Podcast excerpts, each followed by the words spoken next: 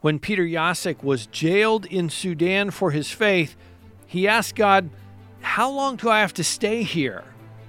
But as the time went on, he discovered that God had ordained opportunities for him in prison to share his faith in Christ, and his prayers began to change. I uh, stopped asking the Lord how long, and I rather asked the Lord, How do you want me to use, Lord? And I started to be more open even with the Muslims uh, who were in this cell. Jesus never promised his followers an easy path. In fact, he told his disciples that the world would hate them. He sent them out as sheep among wolves. Jesus' words came true in the life of the apostles, and they're still coming true today in the lives of his followers around the world. Join host Todd Nettleton as we hear their inspiring stories and learn how we can help right now on the Voice of the Martyrs Radio Network. Last week, we heard part one of our conversation with Peter Jasek. He's a Voice of the Martyrs staff member from the Czech Republic. In 2015, he was jailed in Sudan after traveling there and offering to pay the medical expenses of a young man there who'd been injured.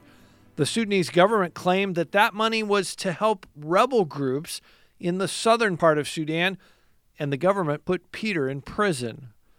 Last week, he told us how he was placed in a cell with other prisoners, even ISIS fighters who were hostile to his Christian faith. He was beaten and mocked by those prisoners. After he'd been in that prison for a few weeks, the Lord brought a scripture verse to Peter's mind, and it became a theme for him over the next 14 months. Here he explains why it was such a gift to have that verse stored away in his memory before he went to prison. You know, when I was arrested, I could not have my phone where I have my electronic Bible. But uh, every day or every other day, sometimes once a week, uh, the Holy Spirit started to re- uh, remind me some of the verses that I really needed at that time. I remember when I was worrying about my family, I got the verse uh, from the Holy Spirit from uh, Ephesians uh, 3 20, 21, to whom that can do far more than when we what we pray or what can we even imagine to him to him be the glory. There was another verse that uh, was uh, from uh, philippians 4 7 uh, that uh, the peace of the lord that surpasses all human thinking will guard your hearts and minds. So these verses were really encouraging me through the time in prison. And there was one specific verse you know when you are in this small room surrounded by people who are five times a day praying out loud. And not only that but there was there were always like two, three, maybe sometimes four people who were reading Quran out loud. And when they read the Quran, it's not like uh, reading and looking at the book uh, like we read Bible, but it is uh, out loud reading or singing. And all these uh, sounds from the cell and the lack of space and uh, lack of air, uh, it really is very depressing. And I w- came to the point when I was, it was very difficult for me to even formulate a prayer in my mind. And at that that time, I remember that the Holy Spirit reminded me the verse uh, from uh, Revelation uh, 4 8, uh, when um, maybe I could read this verse uh, to you. And the four living creatures, each of them with six wings, all full of eyes, all around and within, and day and night, they never cease to say, Holy, holy, holy is the Lord God Almighty, who was and is and is to come. And this verse, you know, brought me to the point to th- start to think about, you know, if these four creatures can say this day and night forever. And I said, if I just repeat this, if I just would just repeat this, maybe one one day, one week, one month, or one year, or maybe several years, I would just do what uh, these four creatures do in heaven. So I started to repeat this uh, verse uh, and I modified it, you know, in certain ways, like was uh, uh, glorifying God the Father, God the Son, God the Holy Spirit. And I just, uh, you know, all this was just in my mind. I could not say anything out loud. I would spoil their prayers or their reading. And uh, they started to step by step, day by day, the situation, the attitude of my my neighbors in this uh, cell uh, got worse and worse. They started to limit my movement around the cell, and they uh, changed several times the place where I was supposed to be during their prayers. And eventually, I ended up in just in the in the toilet uh, where I was supposed to even face the toilet sink while they were praying. So all this uh, exalting of the Lord's name and uh, proclaiming His glory and holiness was in my mind. And when I started to do that, I received uh, a real peace in my mind and I was uh, rejoicing inside me, and I was uh, exalting the Lord's name over me, my situation, as well as uh, over the situation uh, of my family. And the result of this uh, was uh, was to come very very soon after that. Can you say it in Czech how you how you were thinking through the the holy holy holy? Svatý, svatý, svatý, hospodin Bůh zástupů, ten, který byl, který je a který přichází. And then I was uh, modifying and I was saying like, uh, holy is the Father, holy is the Father, uh, the, the God Almighty, holy is, holy is the God, the healer. And I was thinking about those uh, Christians in the world, the persecuted ones that I knew that they needed healing. Holy is the one uh, who rescues the prisoners. And I was in the situation not thinking about myself, but I was think, thinking at that time about the Eritrean prisoners that uh, are already in prison for 12 or 13 years. And um, in this situation, um, it, it, was uh, bringing peace to myself, and uh, I was even able to think about more about my family at that time. And I think there's such a lesson there for all of us when you when you turned your attention to God and you turned your attention to other people, praying for them instead of praying for yourself, it changed things. In those first days, what was it like to think about, oh, my wife, my daughter, my son, they're they're back in Czech. They're wondering what's happening to me. What's you know, tell me how you kind of process through that my family started to worry immediately when I did not send any text message or didn't call them uh, from Nairobi, where I was supposed to uh, fly through. Uh, I didn't send them a text message, or I didn't call them from Amsterdam, where I was supposed to land as well. And so my family started to worry, and I knew that that they would be worrying uh, if I did not um, send them uh, the text message or call them. Then, when I realized that they must have been waiting at each arrival from Amsterdam, and I was worried about that, this is something that uh, makes made me worried uh, a lot. And I was praying for them. I was praying uh, for their peace. Myself, I was in a very difficult situation. I was uh, worried uh, that much that even a thought later on, even a thought about my family, always caused my emotion to go down very much. I tried deliberately not to think about my family because it uh, brought me to the point that I would be depressed and I would cry. And I was just praying and uh, exalting the name of the Lord, asking Him for peace for myself and for my family. But I could not think about uh, any more details about my family because it was very sensitive for me at the time. So you began this this process of just in your mind holding up the holiness of God repeatedly throughout the day, throughout the night. Two days later, there was a shift in how you were treated in the cell. Talk a little bit about that. And, and the interesting question for me, and we talked about this a little bit yesterday, was the, the chicken or the egg. Was, was God getting you ready for what was going to happen in the cell, or was the spiritual climate of the cell being upset by your praises of the Father and the Son and the Holy Spirit, such that the enemy of our souls had to respond. Talk about two days later how things changed. Yeah, I think it was a little bit of both. Uh, you know, I'm sure that the Lord uh, was preparing me for the spiritual battle that started after, shortly after that. Or we can uh, also say that this uh, exalting of the holiness of the Lord and of His name also uh, started the spiritual warfare in, in this cell. Because, you know, even though I had been already limited a lot and uh, treated not very nicely by the uh, Daesh people at that time, because of this type of prayer, Two days later, they started to openly torture me and beat me. You know, they uh, let me, for instance, sit uh, with crossed legs in one place uh, for like several hours. Uh, they asked me to stand in one place uh, for a long time. Later on, they started to slap me with, uh, you know, into my face. I was hit with their fist into my face many times. Then they let me sit on the floor and they started to ask me questions, various questions. First of all, they called me the filthy pig or filthy rat. And uh, when they called me and say, filthy pig, come here. And I decided at first that I will not respond to these rude names. And uh, when I did not respond, I got hit with a wooden stick.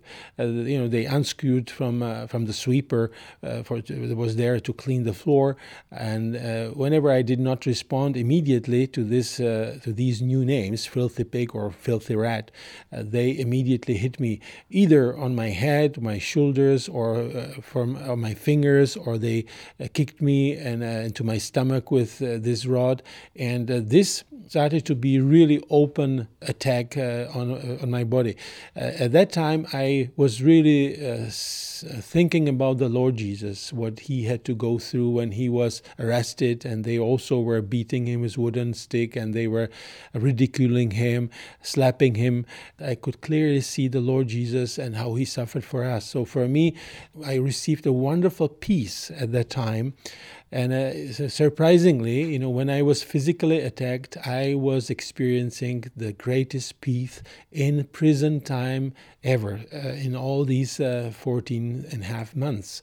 And I could even pray during these beatings for my family members. I could pray for other fellow prisoners.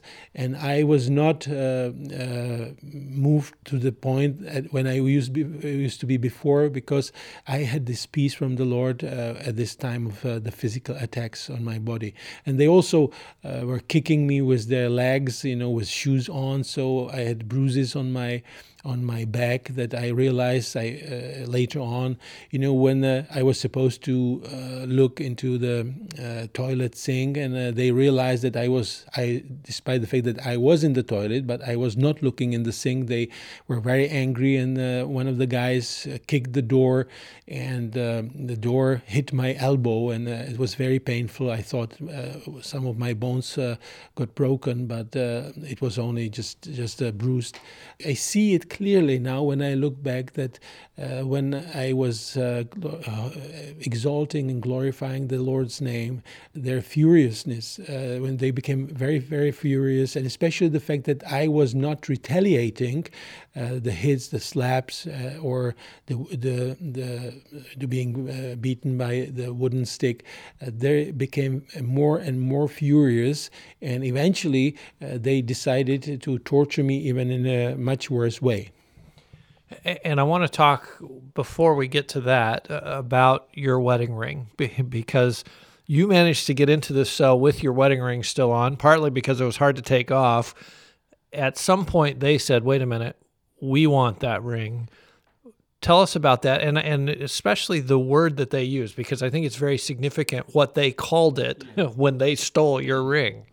During the um, first months in prison, I lost a lot of weight. I probably at the time lost already 15 kilos because of the uh, meager food and uh, not very good food and all the stress. So suddenly my wedding ring became loose on my finger, and they noticed that. And during this uh, time when they were beating me, torturing me, they uh, immediately told me, uh, "Give us this ring. You know, you Christians, you have to pay tax. You have to pay jizya to Muslims." And uh, then the Muslims are protecting the Christians. So I, at first, I didn't want to give uh, my ring because I didn't know what they were going to do with it, and I didn't want to lose it. This was like it, it meant a real a lot for me to have this wedding ring. But uh, then they threatened me. They started to sharpen the edge of one of the metal uh, bowls that we used to uh, eat from, and uh, you know uh, there's uh, they were threatening me that they will cut my throat with this uh, sharp edge. And uh, i realized that the, their threats are becoming uh, quite serious with their threats. And so eventually i said okay what what is it? It is just a gold. I would not would like to be just cut with this sharp edge just because I, i'm you know valuing my ring that much. So I decided, and I took off the ring and gave it to them, and they put it on a thread and hang it uh, on the wall. And uh, they said later on that, um, okay, this is a jizya, this is a tax. And uh, uh, Daesh people, you know, they said we need a lot of money. And if you give us your email address uh, later on, uh, we will email you and we will sell you your ring for 5,000 US dollars. And uh, you know, I I didn't uh bother about that because uh, you know the, the wedding ring was not of more value maybe than two hundred dollars. Uh, but it meant a lot for me because uh, I, I have had been wearing this ring for 25 years, so it has uh, much more value that can be expressed with money. But at that time, I didn't think I just gave this and secretly hoped maybe that they will change their mind and give it back to me. They never gave it back to me it's interesting to me that they called it a jizya mm-hmm. because that's supposed to mean that you're now protected. You've paid the tax, you're allowed to live as a Christian in a Muslim society, whatever. They'll protect you, they'll give you peace. That's not how it was. And in fact, they had this plan to actually elevate the torture. Yeah, that's true. I somehow expected, okay, if I paid the, the jizya, now they should stop uh, beating me, they should stop torturing me, but uh, the opposite actually happened. They started to plan to do uh, much uh, more with me uh, in a, uh, how they tortured me. at first, they asked me, Do you know what it means waterboarding? And I said, Yes, I know what waterboarding is. I said, They somehow wrongly mentioned that Czechoslovakia allowed CIA to torture Al Qaeda members on uh, your territory. And I said, no, no, it was not here. But then I realized that there's no way to argue with them. And they said, uh, we will show you what it means to be waterboarded. And so they started to prepare a cloth uh, for that. And uh, I started to worry a lot because uh, at that time, you know, I I was not healthy. I was uh, what was uh, actually even before that um, what I discovered uh, that I was anemic at the time, and I was not breathing normally. I was hypoxic at that time. So the imagination that I would be waterboarded, I thought it might be my death. And so, you know, at that time I was supposed uh, also to uh, clean all the dishes and uh, wash uh, their uh, underwear, their clothes, and uh, you know, I was supposed to wash the toilet with bare hand at the time. So uh, they used me like a like a slave in the cell. And uh, in one moment, you know, uh, they were preparing this cloth to waterboard me, and I was in the bathroom or toilet, whatever you call it. I was washing their clothes. I was just uh, trusting the Lord. I was praying, glorifying His name, and uh, this uh, this uh, verse from uh, a Revelation, you know, this was uh, something that was in my mind, and I was exalting the name of the Lord, repeating the Lord's name, and trusting that He will be my uh, guard. He will protect me in any situation that might come. Uh, but it was kind of like obvious to me that uh, they are not just threatening me, they are going to do that. Suddenly, uh, one of the guards that they did not like uh, he noticed that some, something was going wrong in, in our cell and uh, probably even heard or listened to the conversation unnoticed by them. And immediately he opened the door, asked me to leave the cell with all my stuff and my blanket, and took me uh, to another cell, which, uh, looking back to this moment, I would say he saved my life. It's interesting to me because you you don't seem to be angry with these guys even now. Looking back on that how how do you explain that? That that these guys are threatening literally threatening your life and they celebrate death and destruction and violence.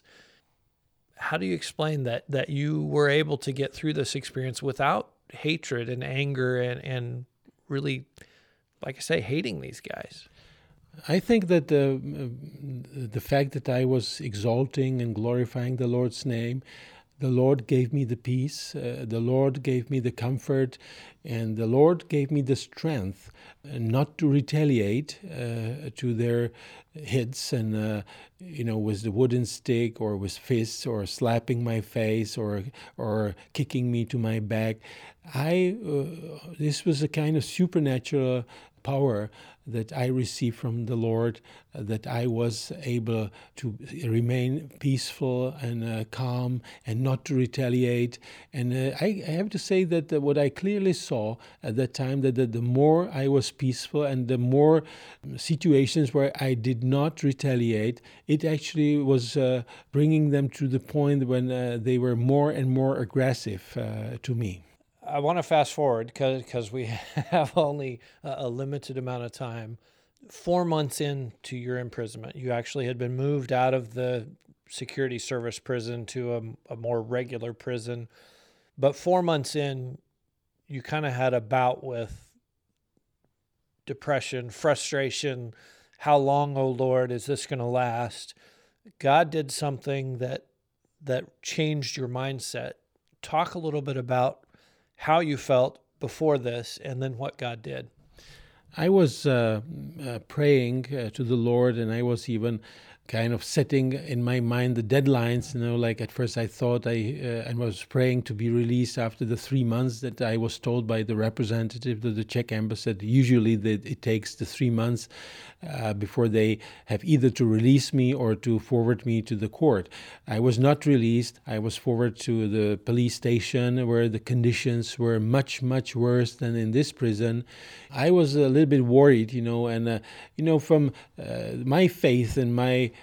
prayers have shifted from the questions for the asking the Lord how long I will be here or proclaiming the, the victory and the, the knowing that the Lord can open the, the door of my cell to the point when I realized what it means to wait for the Lord. And one experience happened in the second prison when uh, it was the night uh, on the 10th of April. Usually, the because I was arrested on the 10th of uh, December, so whenever the uh, another month uh, started in prison, I was asking the Lord, "How long? How long, Lord?" on April the 11th, four months and one day in prison.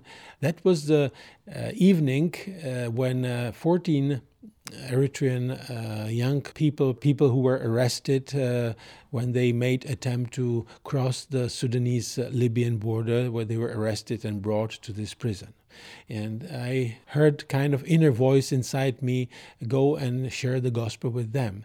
Uh, so I, I came closer to them Two of them spoke uh, some English. They first asked me where I was from, and uh, I knew that these people would definitely not be Muslims. So I started to share Christ with them, uh, share my testimony, because all these young people usually, I think the age was like from 16 to 18. Most of them, only one was uh, maybe 20, and the oldest one was 25 years old. But the, most of them were just uh, between 16 and 18 year old and uh, I shared my testimony. You know, all of them wanted to go to Europe, and I told them about my testimony when, during the time of communism in my country, I wanted to escape the country, and how the Lord has showed me that He has a plan for my life.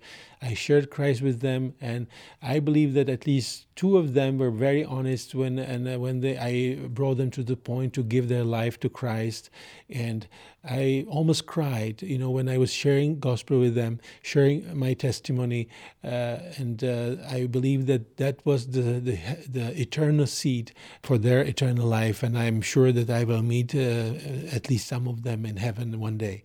And when I shared the gospel, I uh, even uh, became more peaceful after that. And then uh, I thanked the Lord, and I clearly saw that the Lord has a purpose for me to be there another month.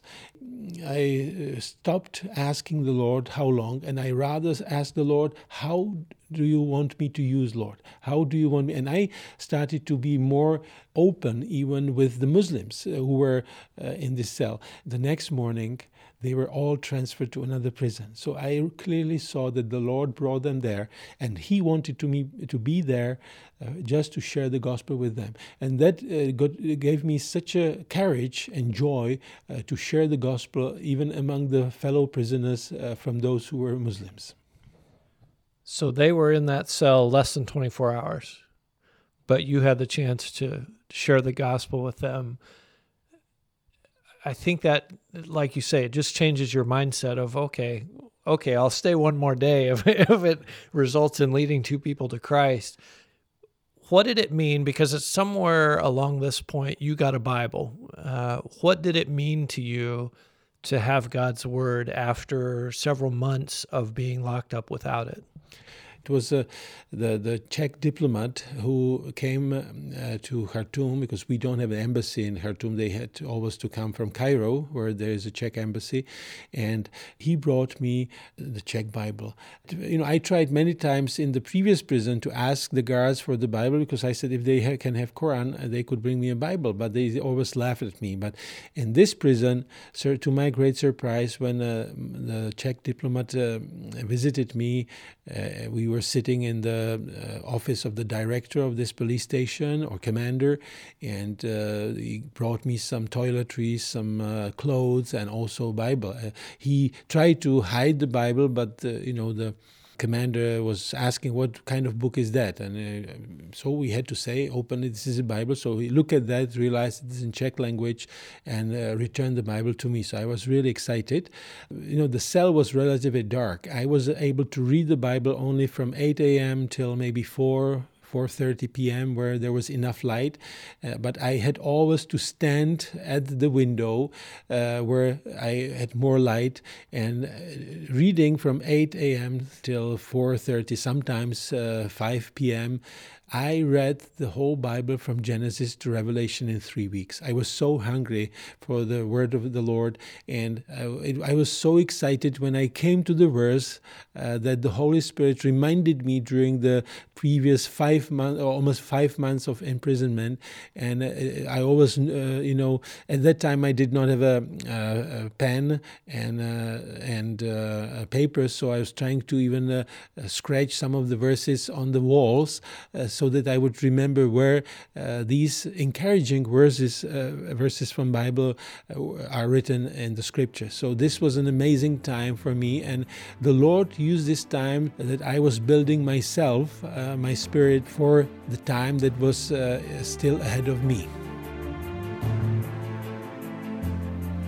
You know, what amazing motivation that is for us to be memorizing God's Word. We've been hearing from Peter Jasek telling us about the hope he had even when facing the death penalty in prison in Sudan. Peter spent 14 months in prison. He was just released a few weeks ago. I had the opportunity to visit him in the Czech Republic and record this conversation. If you missed part one of this interview with Peter Jasek, you can hear it right now on our website, vomradio.net. You know, hearing stories like Peter's changes us, doesn't it? For instance, we just heard a powerful encouragement to memorize the scripture so that we'll be prepared if our Bible was to be taken away or if we were somehow separated from God's Word. You can hear more stories like these from those who have met with God in special ways under persecution at vomradio.net. That's vomradio.net. Next week, we're going to hear the conclusion to my interview with Peter Jasek. You know, one of the things Peter said all through his time in prison was, God is the one who holds the key to my cell. Come back and join us next week as we hear how God used that key and opened the cell door and allowed Peter to return home to his family. You won't want to miss that next week, right here on the Voice of the Martyrs Radio Network.